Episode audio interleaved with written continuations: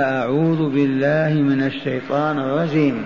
أم حسبتم أن تدخلوا الجنة ولما ولما يعلم الله الذين جاهدوا منكم ويعلم الصابرين. ولقد كنتم تمنون الموت من قبل أن تلقوه فقد رأيتموه وأنتم تنظرون. وما محمد إلا رسول قد خلت من قبله الرسل. أفإن مات أو قتل انقلبتم على أعقابكم ومن ينقلب على عقبيه فلن يضر الله شيئا وسيجزي الله الشاكرين. وما كان لنفس ان تموت الا باذن الله كتابا مؤجلا. ومن يرد ثواب الدنيا نؤته منها ومن يرد ثواب الآخرة نؤته منها وسنجزي الشاكرين. هيا نكرر تلاوة هذه الآيات الأربع ونتأمل مراد الله منها. يقول تعالى أم حسبتم أن تدخلوا الجنة ولما يعلم الله الذين جاهدوا منكم ويعلم الصابرين؟ ولقد كنتم تمنون الموت من قبل أن تلقوه فقد رأيتموه وأنتم تنظرون. وما محمد إلا رسول قد خلت من قبله الرسل. أفإن مات أو قتل انقلبتم على أعقابكم. ومن ينقلب على عقبيه فلن يضر الله شيئا. وسيجزي الله الشاكرين. وما كان لنفس أن تموت إلا بإذن الله. كتابا مؤجلا. ومن يرد ثواب الدنيا نؤته منها. ومن يرد ثواب الآخرة نؤته منها. وسنجزي الشاكرين. ومرة أخرى يقول تعالى أم حسبتم أن تدخلوا الجنة ولما يعلم الله الذين جاهدوا منكم ويعلم الصابرين؟ هذا الحسبان باطل. ولقد كنتم تمنون الموت من قبل أن تلقوه فقد رأيتموه وأنتم تنظرون.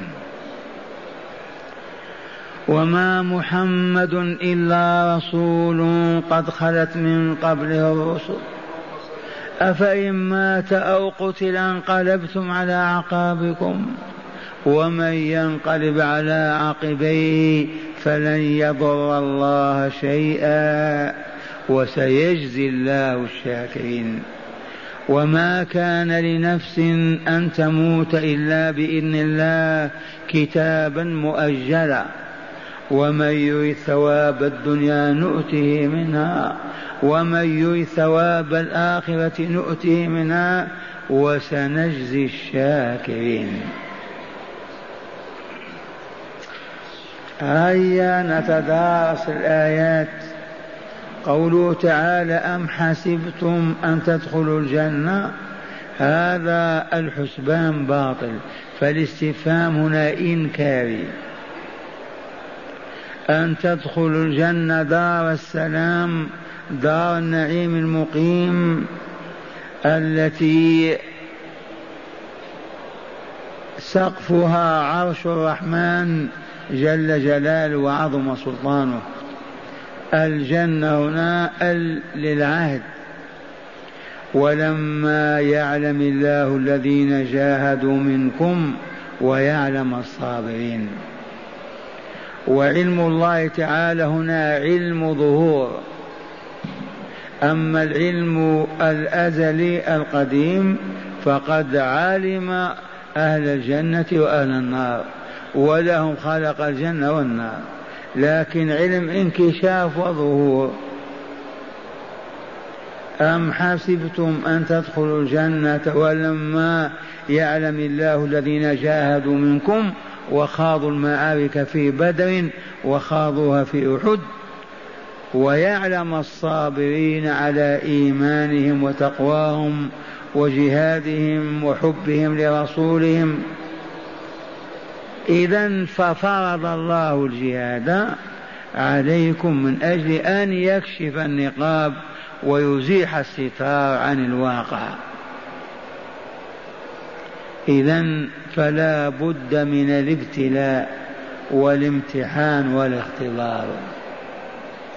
ففرض الله الجهاد وتقدير على عباده ليظهر صدق إيمانهم ويظهر صبرهم أو يظهر العكس نفاقهم وكفرهم وعدم ثباتهم.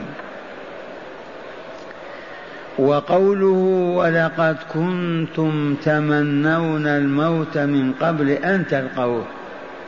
هذا يخص الذين تأسفوا عن عدم حضورهم غزوة بدر. إذ علمنا يقينا أن الرسول صلى الله عليه وسلم لم يعلن التعبئة العامة في بدر. وإنما ذكر هذا الخبر إن عيرا لقريش قد خرجت من الشام فهيا بنا نخرج لعل الله تعالى يرزقنا إياها. فمن شاء خرج ومن شاء لم يخرج. فالذين خرجوا فازوا. أولا بذلكم اللقب الذي ما ينسى. وما يدريك لعل الله. قد نظر إلى أهل بدر وقال اعملوا ما شئتم فقد غفرت لهم وفازوا بالغنائم وفازوا بشفاء صدورهم من أعدائهم قتلوهم وأسروهم وهناك من المؤمنين من لم يخرج إلى بدر. فتأسف وتحصر وتألم. وتمنى آه أن لو يأتي غزو آخر لكنا أول من يخرج. وأول من يستشهد. هذا معنى قولي ولقد كنتم تمنون الموت من قبل أن تلقوه في المعركة. فقد رأيتموه وأنتم تنظرون. لم تهربون لم تفرون لم تحجمون لم تقولون وتقولون وقد كنتم تمنيتم ذلك وأراكم الله وأنتم تنظرون. هذا بعد وقوع الهزيمة. إذ علمنا أن النصر في أول النهار كان للرسول والمؤمنين لأن القيادة حكيما والترتيب كان عجيبا. لكن لما عاصى الرماة أمر رسول الله وهبطوا واحتل خالد رضي الله عنه مراكزهم الدفاعية وقع المسلمون بين فكي مقراض. إذا فكانت الهزيمة. شاهدوا الموت بأعينهم. وأنتم تنظرون. فما من حقكم أن تفروا وتنهزموا وكنتم تطلبون الشهادة وتتمنونها وقد ثبت من ثبت واستشهد من استشهد. وقوله وما محمد إلا رسول قد خلت من قبل الرسل أفإن مات أو قتل انقلبتم على أعقابكم؟ أولا ابن قميء أقمأه الله. علمتم أنه ضرب النبي صلى الله عليه وسلم بحجر فشج وجهه وكسر باعيته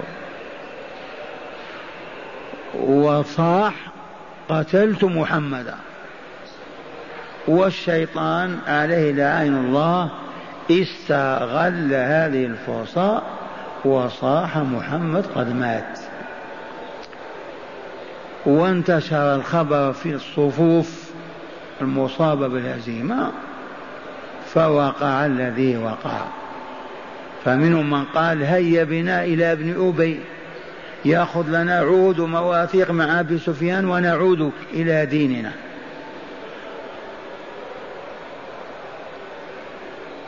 إذا ومنهم من قال إذا مات محمد فرب محمد لا يموت. فليما الهزيمة والرضا بالكفر بعد الإيمان. على كل حال الواقعة كانت ذات أثر عظيم. وحسبنا أن يقول الله تعالى لنا ولهم وما محمد إلا رسول. قد خلت من قبله الرسل ماتت الرسل قبله مضت وهو أيضا والله يموت ويمضي. قد خلت من قبل الرسل أفإن مات موت حسب سنة الله أو قتل في المعركة. انقلبتم على أعقابكم مرتدين كافرين. إذ هذا أصاب ضعاف الإيمان وأصاب المنافقين وهم الطابور الخامس. ثم قال تعالى ومن ينقلب على عقبيه منتكسا مرتدا فلن يضر الله شيئا. إي والله.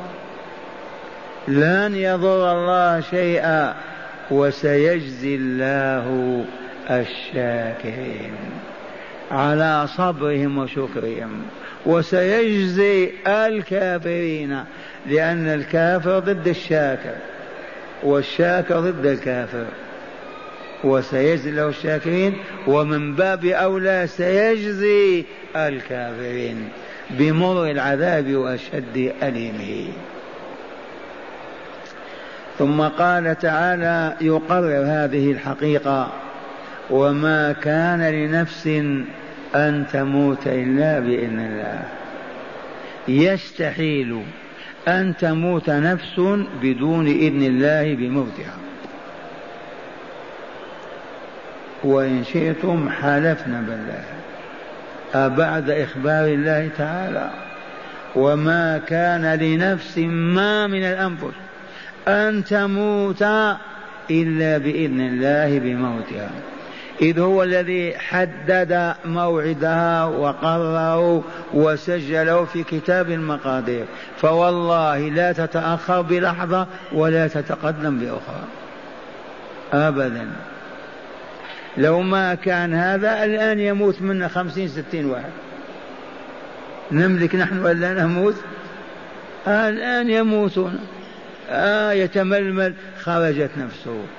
لكن ما دامت الأرواح والأنفس قدر لها مواعيد موتها يستحيل على البشر والجن والملائكة أن يقدموا ويؤخروا. ومن أجل ذلك انتظمت الحياة ومشت إلى نهايتها. لو كان الموت يأتي فجأة بدون تقدير ولا تقرير ولا قضاء ولا قدر الحياة ما تنتظم ولا ساعة. وما كان لنفس أن تموت إلا بإذن الله. كتابا مؤجلا بأجل معين ووقت محدد. باللحظة والساعة والدقيقة. وقد انكشفت الأيام عن هذه الحقيقة. حاول بعض المبطلين إحياء زعمائهم ما استطاعوا ولا ساعة. من روسيا إلى وانكشف عوارهم وآمنوا بأن النفس البشرية لا تموت إلا إذا أذن الله بموتها فحدد الزمان والمكان ووضع الأسباب أيضا والآلات التي تموت بها. هذه حقيقة تبقى في نفوسنا وما كان لنفس أن تموت إلا بإذن الله كتابا مؤجلا. ثم قال تعالى ومن يريد ثواب الدنيا نوته منها. نؤته منها من ثواب الدنيا. وهذا أيضا موقوف على سنة الله عز وجل في طلب الدنيا. أنت تريد الدنيا وتتمناها وأنت صعلوك مثلي. لا تقوم ولا تقعد لا تبيع ولا تشتري. لا كيف يأتيك كذلك ثواب الآخرة. نريد ثواب نريد الجنة والحور العين. بدون ما صلاة ولا رباط ولا جهاد ما يتحقق. ففهموا هذا. أرادها وعمل بسنن الله تعالى للحصول عليها يعطي منها بقدر ما كتب له. أراد الآخرة ورغب فيها وأحب الجنة دار السلام يعطيه الله ثوابها بدون عمل. والحمد لله قال ثواب والثواب الجزاء على العمل ما هو مجرد أمنية. وآية سورة هود فاصلة في هذه القضية. من كان يريد الحياة الدنيا وزينتها نوفي إليهم أعمالهم فيها وهم فيها لا يبخسون. فكونك فرعون أو طاغية أو كافر أو مجرم هذا لا يجعل الله تعالى يخيبك في زراعتك أو في صناعتك أو تجارتك لا أبدا. من كان يريد الحياة الدنيا وزينتها نوفي إليهم أعمالهم. وإلا لا أعمالهم فيها وهم فيها لا يبخسون. لا تفهم أن الله يحرم الكافر نتاج مزرعته أو مصنعه لأنه كافر لا, وإنما يعطيه عمله. إذا كان يسهر الليالي ويربط الحزام على بطنه ويواصل العمل نعم يكتسب أكثر. وإذا كان يعني فاشلا غير عامل ما يعطي إلا على قدر عمله. فهمتم هذه ولا لا؟ هذا نص صريح. من كان يريد الحياة الدنيا وزينتها نوفي إليهم أعمالهم ولا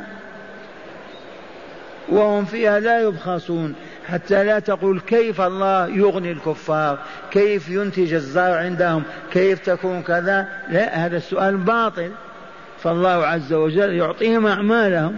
لما كانوا صعاليك وأحلاس مقاهي فقراء يشحتون رأيناهم. في فرنسا الصعاليك يشحتون ما يعملون. لا لأنهم كفروا فقر أفقرهم. ما عمل؟ الذين عملوا صاهروا وأداروا المصانع وكذا أعطاهم أعطاهم زيادة؟ لا على قدر أعمالهم. فكذلك الآية هنا من يريد ومن يريد ثواب الدنيا نؤتي منها. أراد ثواب الدنيا بالعمل ولا لا؟ بعمله. ومن يريد ثواب الآخرة أي جزاء عمله للدار الآخرة. نؤتي منها. وسنجزي الشاكرين. جزاء آخر. هيا نأكل من الشاكرين. نبدأ من الليلة إذا أكلت إذا شربت إذا مشيت إذا قعدت إذا نمت إذا استيقظت أنت دائما الحمد لله الحمد لله الحمد لله الحمد لله أنت من الشاكرين. أعطاك الله صحة في بدنك في عقلك في فهمك علمك. أشكر الله تعالى فأنفق من ذلك الذي أعطاك لله تعالى. أعطاك قوتا زائدا مالا كذا أنفق منه. فتكون بذلك قطعا من الشاكرين. وسيكون جزاءك فوق الثواب المعد لك. إذ الحسنة بعشر أمثالها إلى سبعمائة إلى ألف ألف. قد يجزيك الله بحسنتك الحسنة بعشرة لكن إن كنت من النوع الآخر يضاعف لك الحسنات حتى يعطيك الحسنة بألف حسنة. مات النبي صلى الله عليه وسلم يوم الاثنين. أليس كذلك؟ ما قتل. لأن الله أنزل عليه يا أيها الرسول بلغ ما أنزل إليك من ربك وإن لم تفعل فما بلغت رسالته. والله يعصمك من الناس. قبل نزول هذه الآية كان على حجرة الرسول حرس. ما هو حرس كحرسنا برواتب انتبهتم والله ما كان. وإنما كل مؤمن يقول نمشي نحرس نبينا ساعة. فالمؤمنون يتناوبون. تراهم راكعين ساجدين حول حول الحجرة. والرسول يعلم ذلك لأن أعداءه من اليهود. ومن المنافقين ومن المشركين. عرفتم؟ والبلاد خليط. فيخافوا فلما نزلت هذه الآية قال للحرس عودوا إلى دياركم. أغناني الله عنكم. يا أيها الرسول بلغ ما أنزل إليك من ربك وإن لم تفعل فما بلغت رسالته والله يعصمك من الناس. قد يقول قالوا كيف إذا انزعج الناس لما قالوا محمد قتل؟ أولا انزعجوا لأنها الفتنة. ولأن الصاحي بهذا منافقون وضعفاء فتتخلخل نفوس السامعين. قال توفي صلى الله عليه وسلم يوم الاثنين في وقت دخوله المدينة مهاجرا. توفي يوم الاثنين بتاريخ دخوله المدينة مهاجرا يوم دخوله يوم وفاته. صلى الله عليه وسلم. وذلك ضحى حين اشتد الحر. ودفن يوم الثلاثاء أول ليلة الأربعاء. توفي يوم الاثنين وأجل دفنه إلى يوم الثلاثاء ليلة الأربعاء. قال قال أنس لما كان اليوم الذي دخل فيه الرسول صلى الله عليه وسلم المدينة أضاء منها كل شيء. وإنما كان اليوم الذي مات فيه صلى الله عليه وسلم أظلم منها كل شيء. وما نفضنا أيدينا من دفن الرسول صلى الله عليه وسلم حتى أنكرنا قلوبنا. ما إن نفضنا أيدينا من التراب من دفنه حتى أنكرنا قلوبنا. ما هي القلوب التي كانت أمس مع رسول الله؟ عرفتم؟ وأنتم يا أهل الدرس اتركوا الدرس وتخلوا عنه وانظر إلى قلوبكم إذا كنتم حذاقا والله لتجدنها تبدلت. لأن الحياة مع الله كالحياة مع رسول الله حياة خلاف الحياة مع غير الله ومع غير رسول الله مع الفسق والماجين ومع الدنيا وطلابها. قال أنكرنا ما إن دفنا أو نفضنا الغبار عن أيدينا حتى أنكرنا قلوب. ما هي تلك القلوب التي كانت؟ معنى الآيات قال المؤلف غفر الله لنا وله ورحمنا وإياهم ما زال السياق متعلقا بغزوة أحد. فأنكر تعالى على المؤمنين ظنهم أنهم بمجرد إيمانهم يدخلون الجنة. بدون أن يبتلوا بالجهاد والشدائد تمحيصا لهم وإظهارا للصادقين منهم في دعوى الإيمان والكاذبين فيها. كما كما يظهر الصابرين الثابتين والجزعين المرتدين. فقال تعالى أم حسبتم أن تدخلوا الجنة ولما يعلم الله الذين جاهدوا منكم ويعلم الصابرين؟ هذا الحسبان باطل. لا بد من الابتلاء وإظهار الغطاء. ثم عابهم تعالى على قلة صبرهم وعلى انهزامهم في المعركة. مذكرا إياهم بتمنيات الذين لم يحضروا وقعة بدر. وفاتهم فيها ما حازه من حضرها من الأجر والغنيمة. بأنهم إذا قدر لهم قتال في يوم ما من الأيام يبلون فيه البلاء الحسن. فلما قدرت قدر تعالى ذلك لهم في وقعة حد جازعوا وما صبروا وفروا منهزمين. فقال تعالى ولقد كنتم تمنون الموت من قبل أن تلقوه فقد رأيتموه وأنتم تنظرون. قال وكان منهم من وفى بما وعد وقاتل حتى استشهد وهو أنس بن نضر عم أنس بن مالك. فإنه لما رأى المسلمين قد قد انكشفوا قال اللهم إني أبرأ إليك مما صنع هؤلاء. وباشر القتال وهو يقول إني لأجد ريح الجنة. إني لأجد ريح الجنة.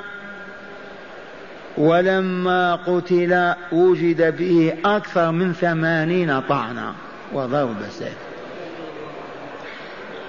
وما عرفوا من هذا المقتول إلا أخته عرفته بعلامة في أصبعه.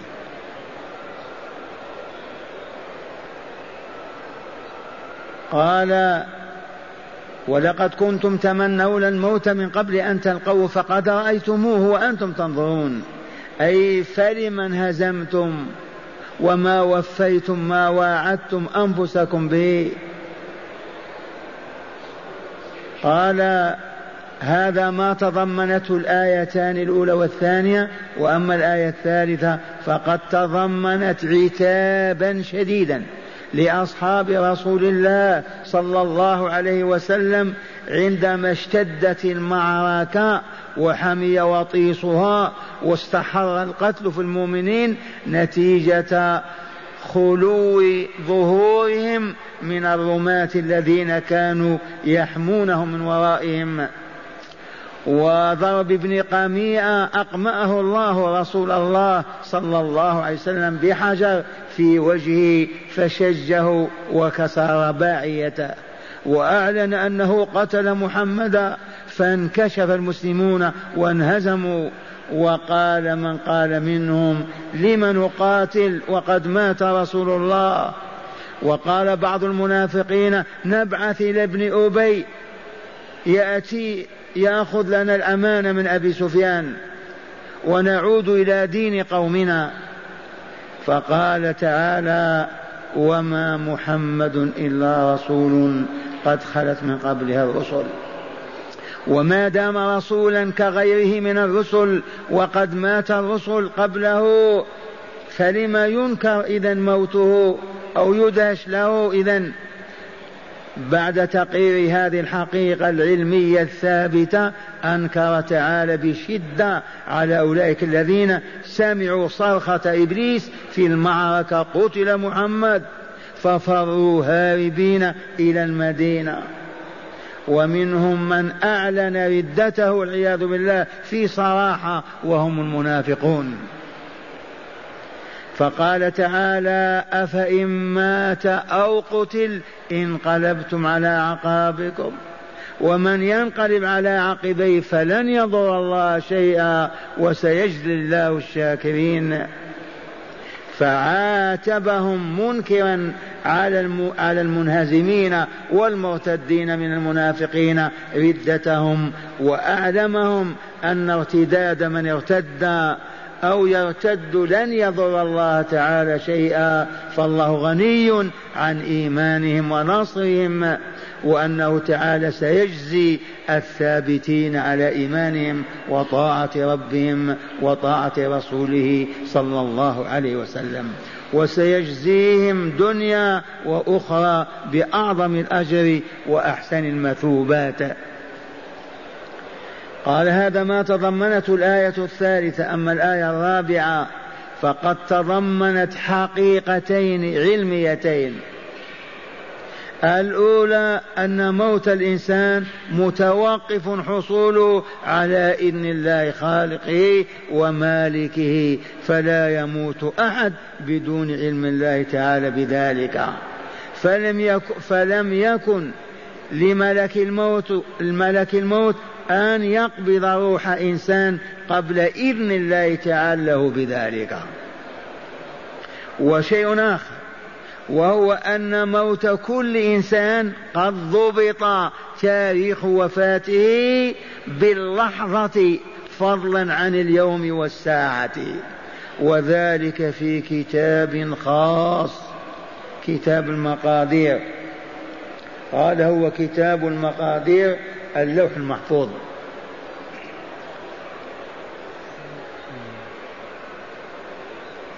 قال فليس من الممكن أن يتقدم أجل إنسان أو يتأخر بحال من الأحوال.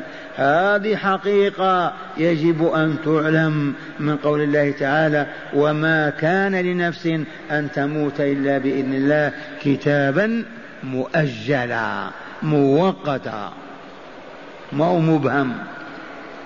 قال والثاني الحقيقة الثانية التي يجب أن نعلمها وقد علمناها أن من دخل المعركة يقاتل بسم الله فإن كان يريد بقتال ثواب الدنيا فالله عز وجل يؤتيه من الدنيا ما قدره له وليس له من ثواب الآخرة شيء.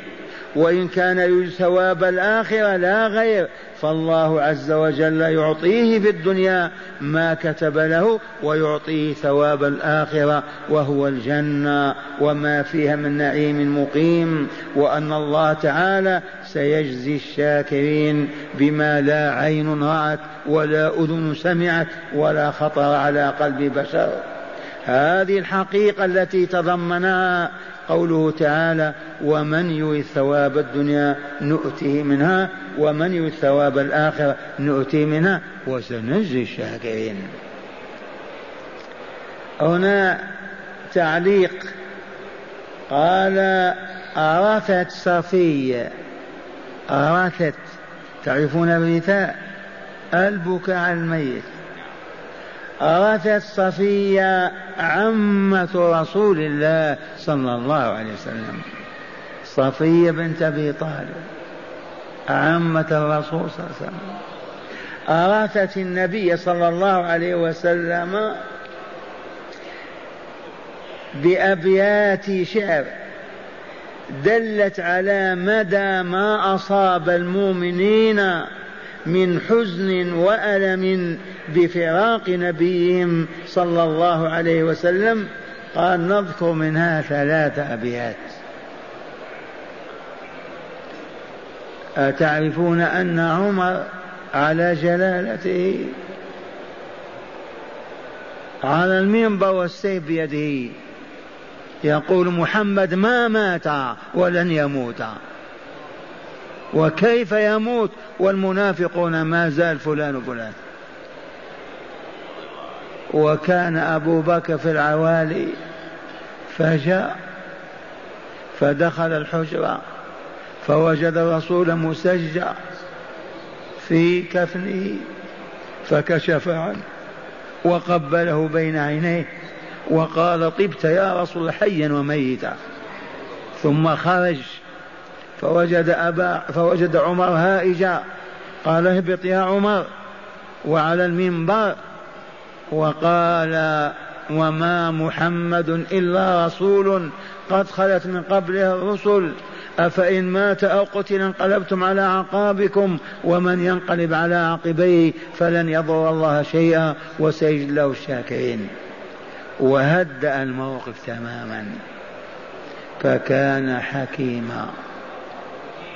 وأهله الله لخلافة رسوله صلى الله عليه وسلم. صفية بنت أبي طالب ترثي رسول الله صلى الله عليه وسلم ماذا تقول؟ قالت أفاطم صلى الله رب محمد على جدة أمسى بيثرب ثاوية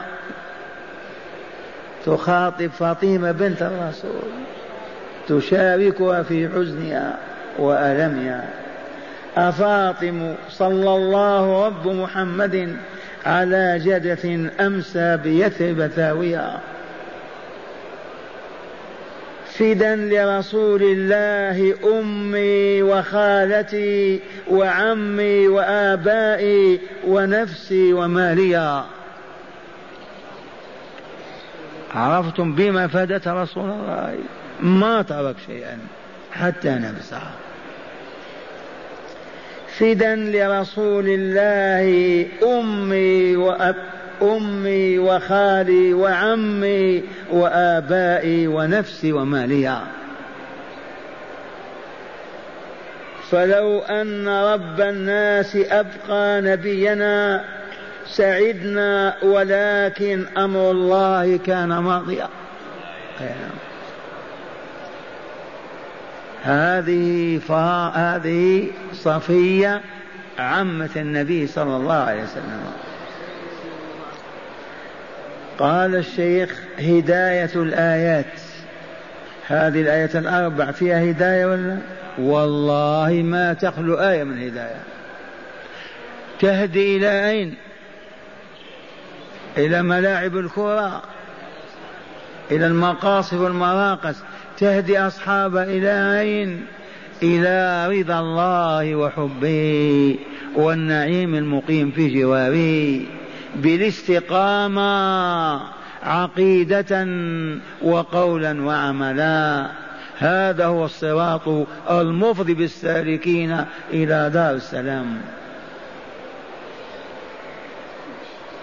قال من هداية الآيات أولا الابتلاء بالتكاليف الشرعية الصعبة منها والسهلة من ضروريات الإيمان.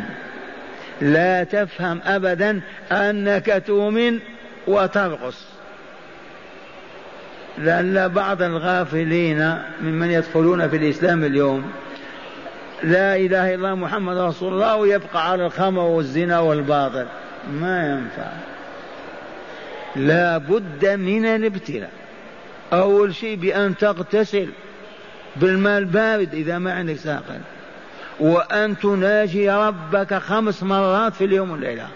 تأتيه إلى بيته أو إلى مكان طاهر وتناجيه. ثم بعد ذلك تؤمن بكل ما أمرك بالإيمان به. أطاقه عقلك أو عجز عنه. ثم بعد ذلك تحل ما أحل وتحرم ما حرم. وتواصل ذلك.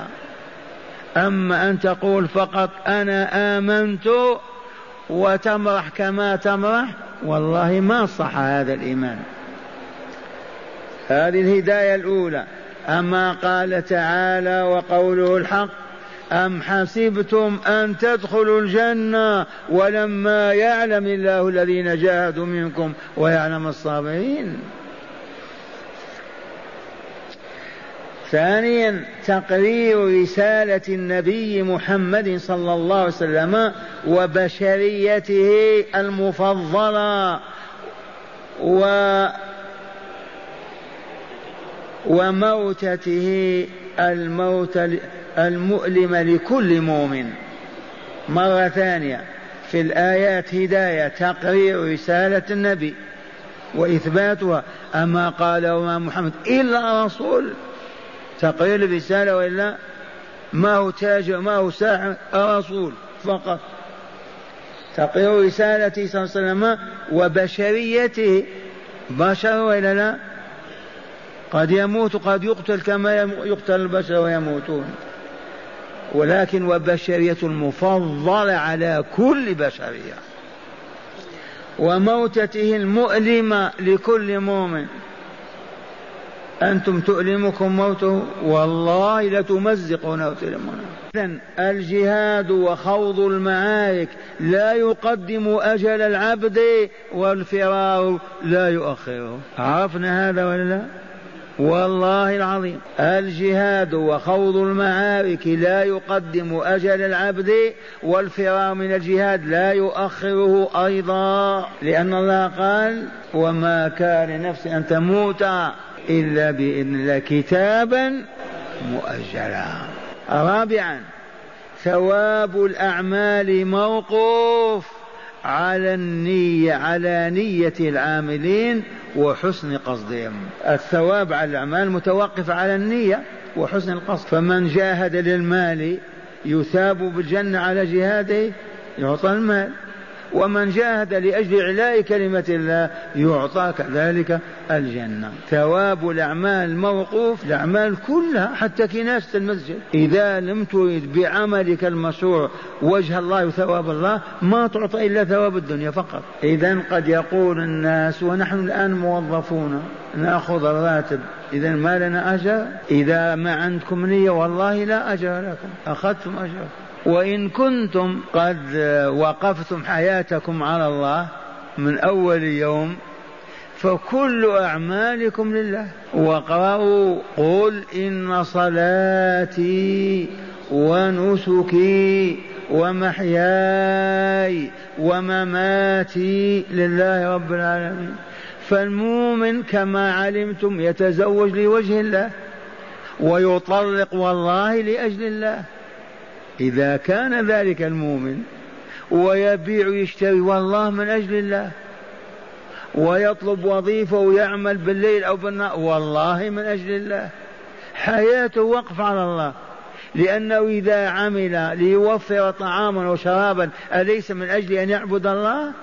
إذا ما يأكل يشرب مات ولا لا؟ وإذا طلب كسوة يتقي بها الحر أو البرد أليس من أجل الله؟ وهكذا حياة المؤمن وقف على الله تراه يبني في جدار لله وآخر ترى يهد في ليمة لأجل الله حتى ما يؤذي مؤمنا. قال رابعا ثواب الأعمال موقوف على نية العاملين وحسن قصدهم. خامسا فضيلة الشكر بالثبات على الإيمان والطاعة لله ورسوله في الأمر والنهي. وسنجزي الشاكرين بما لا عين رأت ولا أذن سمعت ولا خطر على قلب البشر.